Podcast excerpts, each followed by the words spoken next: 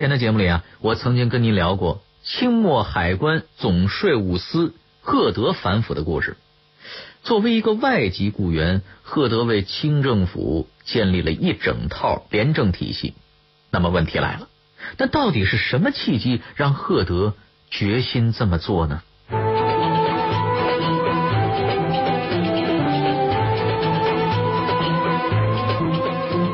贪污腐败古已有之。官员受贿现象为何屡禁不止？是什么案件让外籍官员下定决心整顿海关的腐败之风？这个案件的当事人是如何在鬼门关前死里逃生的？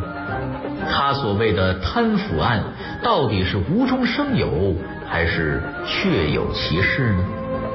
话说天下，阿杰和您聊聊晚清海关的。唐阿七案。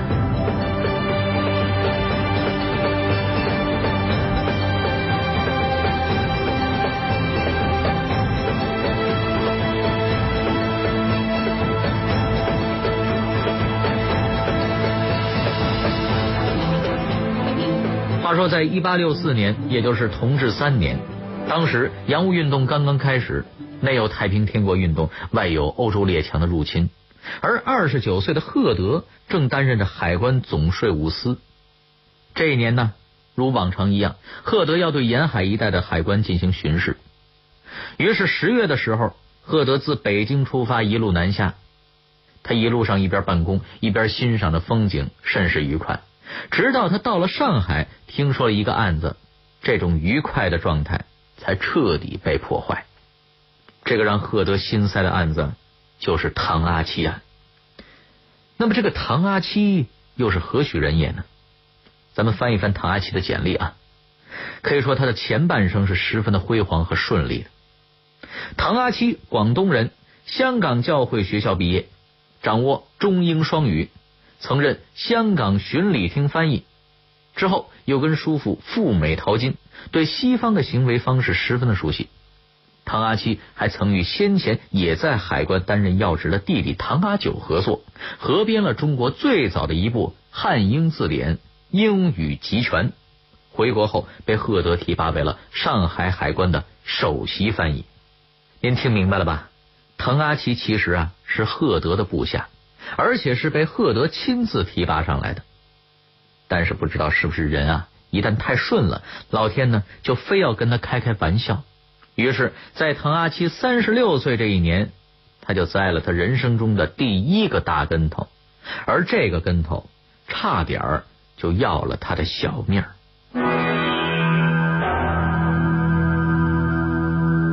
一帆风顺的唐阿七为何突遭横祸？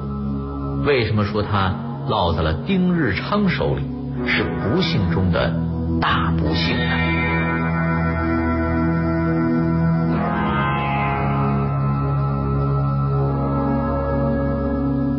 就在赫德南下巡视这一年的十月，唐阿七被人告发了，罪名是向海关的中国商人索要费用，涉案金额是五百两银子。按照大清律，理应问斩。赫德十分失望，他虽然明白这个时代受贿行贿之风盛行啊，海关官员向过路商人收取费用已经是潜规则了。但是没想到，这个自己十分赏识的老部下，居然也不能免俗。生气归生气，但是赫德和唐阿七毕竟是相识一场，也不能完全不管呢。于是赫德把这件事啊记在了心里，想找个机会帮这个昔日的好部下做点什么。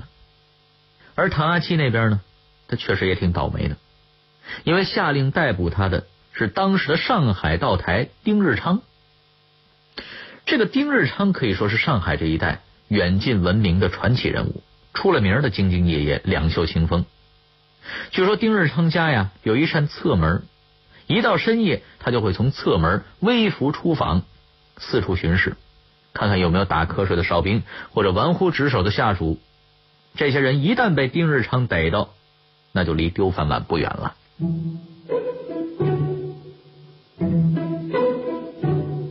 说起来，丁日昌和唐阿七还是同乡，也是广东人。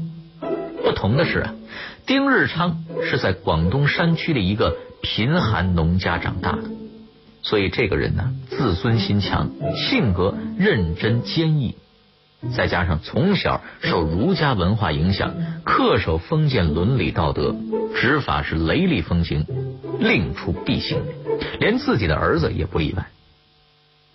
据说丁日昌的儿子是盐运使贤知府。儿子的家人仗势欺人，横行霸道。丁日昌大义灭亲，上书参了儿子一本，要求朝廷革儿子的职，以警示那些有类似作风的官员。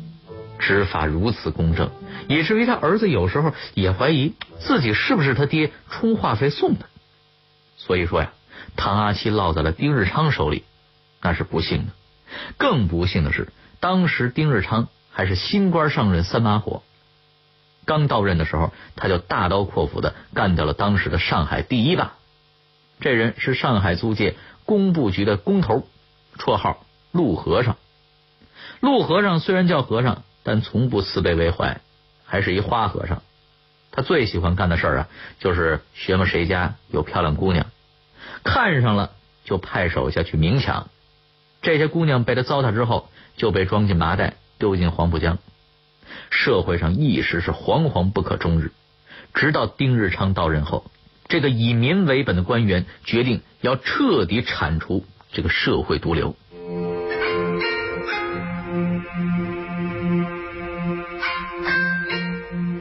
这天夜里，陆和尚和往常一样抢了人家的姑娘回家。这姑娘啊，明眸善睐，唇红齿白，娇美不可方物。陆和尚是如痴如醉，借着酒劲儿就扑向了姑娘。姑娘灵巧的一闪身，躲了过去，还挑逗道：“陆老板，人家要去外国佬的饭店开房。”和尚一听，浑身酥软，拉着姑娘就往外走。刚走到花园，突然背后就闪出了几个彪形大汉，对着陆和尚就是一顿拳打脚踢，然后装进了麻袋，将他抬出了租界。等这陆和尚再从麻袋里出来，发现自己呀正身处朝堂之上，定睛一看，朝堂上端坐的正是丁日昌。陆和尚这才发现自己被设计了，但是他心想自己有洋人撑腰啊，亮那小道台也不能奈我何。谁知堂上的丁日昌说道：“陆犯罪恶滔天，本府经查实其罪行，验明正身，由上海县令。”在衙门前即刻行斩，陆和尚顿时就吓得是面无血色，瘫倒在地。当夜三更时分，这个恶贯满盈的陆和尚被斩于衙署照壁前，这实在是大快人心。丁日昌也备受百姓的爱戴。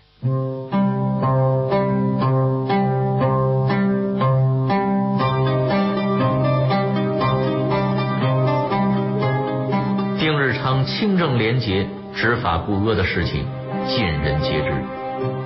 那么唐阿七栽在他的手里以后，命运将会何去何从啊？上司赫德又会怎么做呢？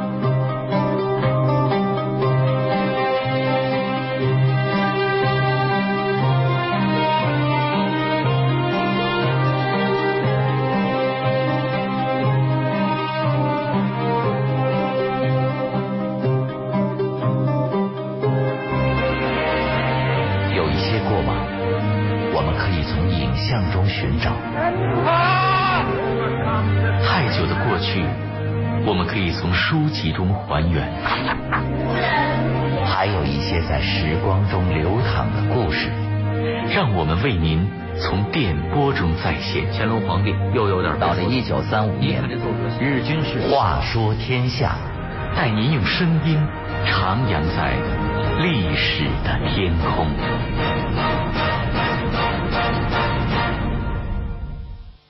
上海海关贪污受贿之风古已有之。但是，一直没有官员管，直到死心眼的丁日昌上台，丁道台的眼睛里边可容不得沙子，做就要做彻底。但是他正愁找不到人杀一儆百呢，结果倒霉的唐阿七就撞枪口上了。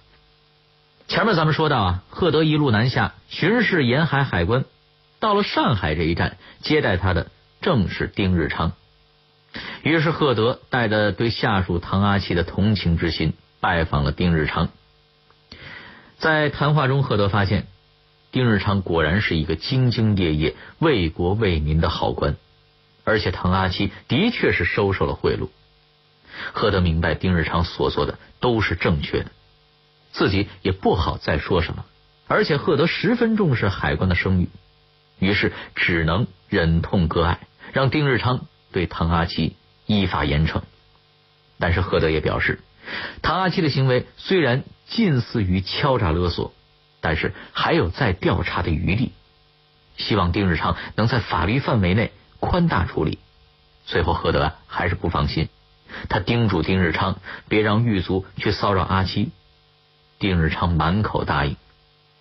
这件事做到这里，赫德以为自己啊能为这个部下做的事都已经做到了，打算继续专注于自己巡视的工作。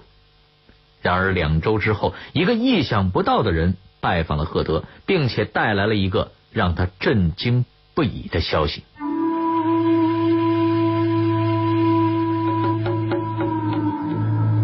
这天，赫德正伏案专注于自己的工作呢，一个三十岁出头的年轻人。登门拜访，这个人正是唐阿奇的胞弟唐阿九。阿九告诉赫德，大哥阿奇在狱中是受尽狱卒的虐待，他们把大哥的辫子系在墙壁的钉子上，如果他背部向后靠，就会有尖锐的针刺入他的后脑。他的双手和双脚被拉开，双手被扣上了又小又细的手铐。两根铁柱分别抵住他的喉咙和腹部，让他动弹不得，难受至极。赫德听完这比地狱还要恐怖的惨状，震惊的双手颤抖。为什么会这样呢？明明丁日昌已经答应不让狱卒去骚扰唐阿七了呀！阿九救兄心切，哭着哀求赫德救大哥一命。他说他愿意缴纳罚金来换。对哥哥的从轻发落。说到底呀，赫德还是个温和善良的小伙子。在唐阿九的眼泪攻势下，赫德被彻底打动了。他甚至产生了自责的想法，自己一路南下，工作之余就是娱乐休闲，而之前的得力下属却在监狱里边遭受着没完没了的酷刑折磨。在经过一天的认真思考之后。赫德决定无论如何也要救出唐阿七，于是他给丁日昌写了一封求情信。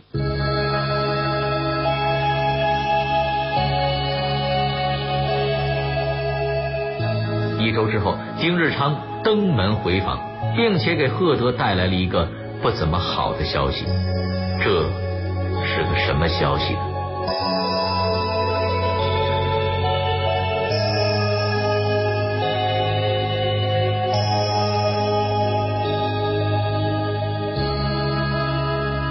丁日昌遗憾的告诉赫德，下官先前的确吩咐过狱卒不要去骚扰阿七，但是狱卒并没有好好的执行，下官已经狠狠的惩罚了相关人员。对于此事，下官深表遗憾。说到这里，丁日昌压低了声音继续说：“不过对于这个案子，下官也已经无能为力了，因为有一位大人物介入。”这个案子已经移交北京了。细问之下，赫德发现这个大人物原来是自己的旧相识，谁呀？江苏巡抚李鸿章。事已至此，赫德只能再写一封求情信给李鸿章，希望李大人能够卖自己一个人情。把这个事情做完以后，赫德收拾行装继续南巡，但是却一直把唐阿七这件事记在心上。话分两头，唐阿七来到北京以后，他的命运似乎出现了一个转机。当时李鸿章和丁日昌都是洋务派官员，他们相信“师夷长技以制夷”的道理，认为只要中国能够拥有和外国一样的坚船利炮，就能够取得军事上的优势。而想要拥有坚船利炮，就要先有制造坚船利炮的军事工厂。经人介绍，李鸿章和丁日昌看上了上海虹口的一家美商奇迹铁厂，很适合改造成军工厂。这家铁厂是一个美国人开的，正好啊也想出售，但是美国老板却狮子大开口，张口就向李鸿章要十万两。李鸿章心想，这是明抢啊，我哪有那么多钱呢？但是既然对方是漫天要价，那我们就得跟他砍呐。说的砍价，李鸿章和丁日昌同时想到了还在监狱里的唐阿七。咱们前面说过，唐阿七精通中英双语，做过翻译，还去美国淘过金，常年和外国人打交道，对于西方的行为方式十分的熟悉。因此，李鸿章决定给唐阿七一个戴罪立功的机会，让他去跟洋人砍价。唐阿七眼看着抓住了一颗救命稻草啊，当然是全力以赴。最终，他不负众望，以四万两买到了铁厂。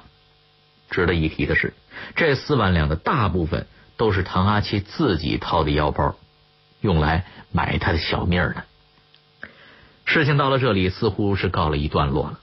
但是不知道各位还记不记得，当时继续南下巡游的赫德总税务司，赫德这一路上一直惦记着唐阿七的案子，给李鸿章说情，希望能够帮助唐阿七做点什么。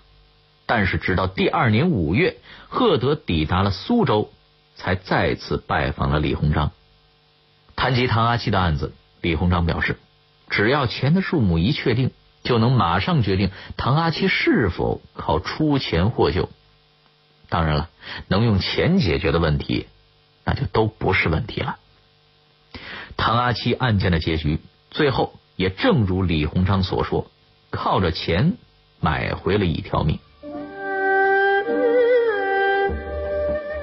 事情解决了，但这件事对于赫德来说影响还是很大的。赫德因此又想到了什么呢？出狱后的唐阿七又有着怎样的命运呢？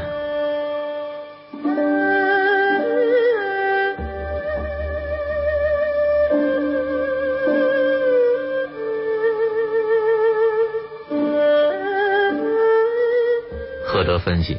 中国海关官员贪腐的祸根在于工资太低，这个祸根就会直接导致官员勒索和侵吞钱财。这个问题不解决，还会有千千万万类似于唐阿七案的贪腐事件的出现。于是，在唐阿七案件的启发下，赫德建立了一整套海关的廉政体系，实行高薪养廉，同时重罚贪腐的政策。使清朝的海关廉洁了不少，而唐阿七那边呢，其实啊，他还是挺冤的。就做人而言啊，唐阿七是有一颗中国心的。他在美国的那段时间，一直帮助在美的华人争取利益，为工人争取平等待遇。为了和华人亲近，得到更多华人的信赖，唐阿七这个受过洗礼的基督教徒，渐渐的开始远离教会。和他的外国教友们，因此唐阿七在美国华人中曾留下过极高的声誉。他的画像在以后的许多年还挂在纽约博物馆，以供人们怀念。回国以后，想要报效国家的他选择了留在海关工作。在他心中啊，这是以他自己的能力为祖国服务的良机。但是在当时的中国官场。对于受过外国教育的中国人，总是怀着猜疑的心理。唐阿七认为，要是没有官位和品级，在公共事务中就很难取得长远的发展。因此，他捐了一个五品同知的官衔。至于收受贿赂，就更是莫名其妙了。唐阿七被捕时，罪名是检查进出口货物时索取费用。而事实上，唐阿七并不是白拿人钱的，因为当时海关的合同和单子大多都是用英文写的，中国商人看不懂，于是拜托精通英文的唐阿七帮忙翻译。后来因为翻译的比较多，商人们就给唐阿七送银两作为酬谢，可以说这是唐阿七的劳务报酬。后来在李鸿章关于案子的描述中也提到，他核实了唐阿七的行径，认为和敲诈勒索。还是有区别的。那么，综合上述情况分析，唐阿七出钱购买铁厂赎罪这件事儿，极可能是他命不该绝，偶然抓住了一根救命稻草。也有一种可能，那就是这是别人早就设好的局，就等着哪个有钱的冤大头往里跳呢。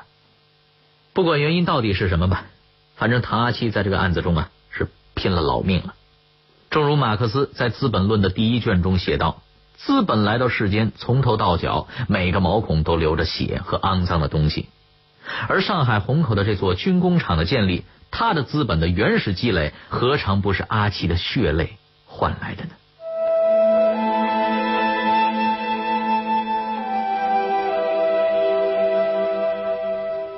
故事讲到这里，不知道您有没有猜到这个唐阿七是谁呀？这个唐阿七其实就是被誉为中国工商业现代化的先驱，唐氏三兄弟的老大唐廷直，而他的胞弟唐阿九，则是被称为中国第一位近代企业家的唐廷枢。李鸿章说过：“中国可无李鸿章，但不可无唐廷枢。”阿七和阿九是二人英文名字的音译，而那座花费了四万两和唐阿七半条命的军工厂，则是后来大名鼎鼎的江南机器制造总局，堪称洋务运动的重要标志。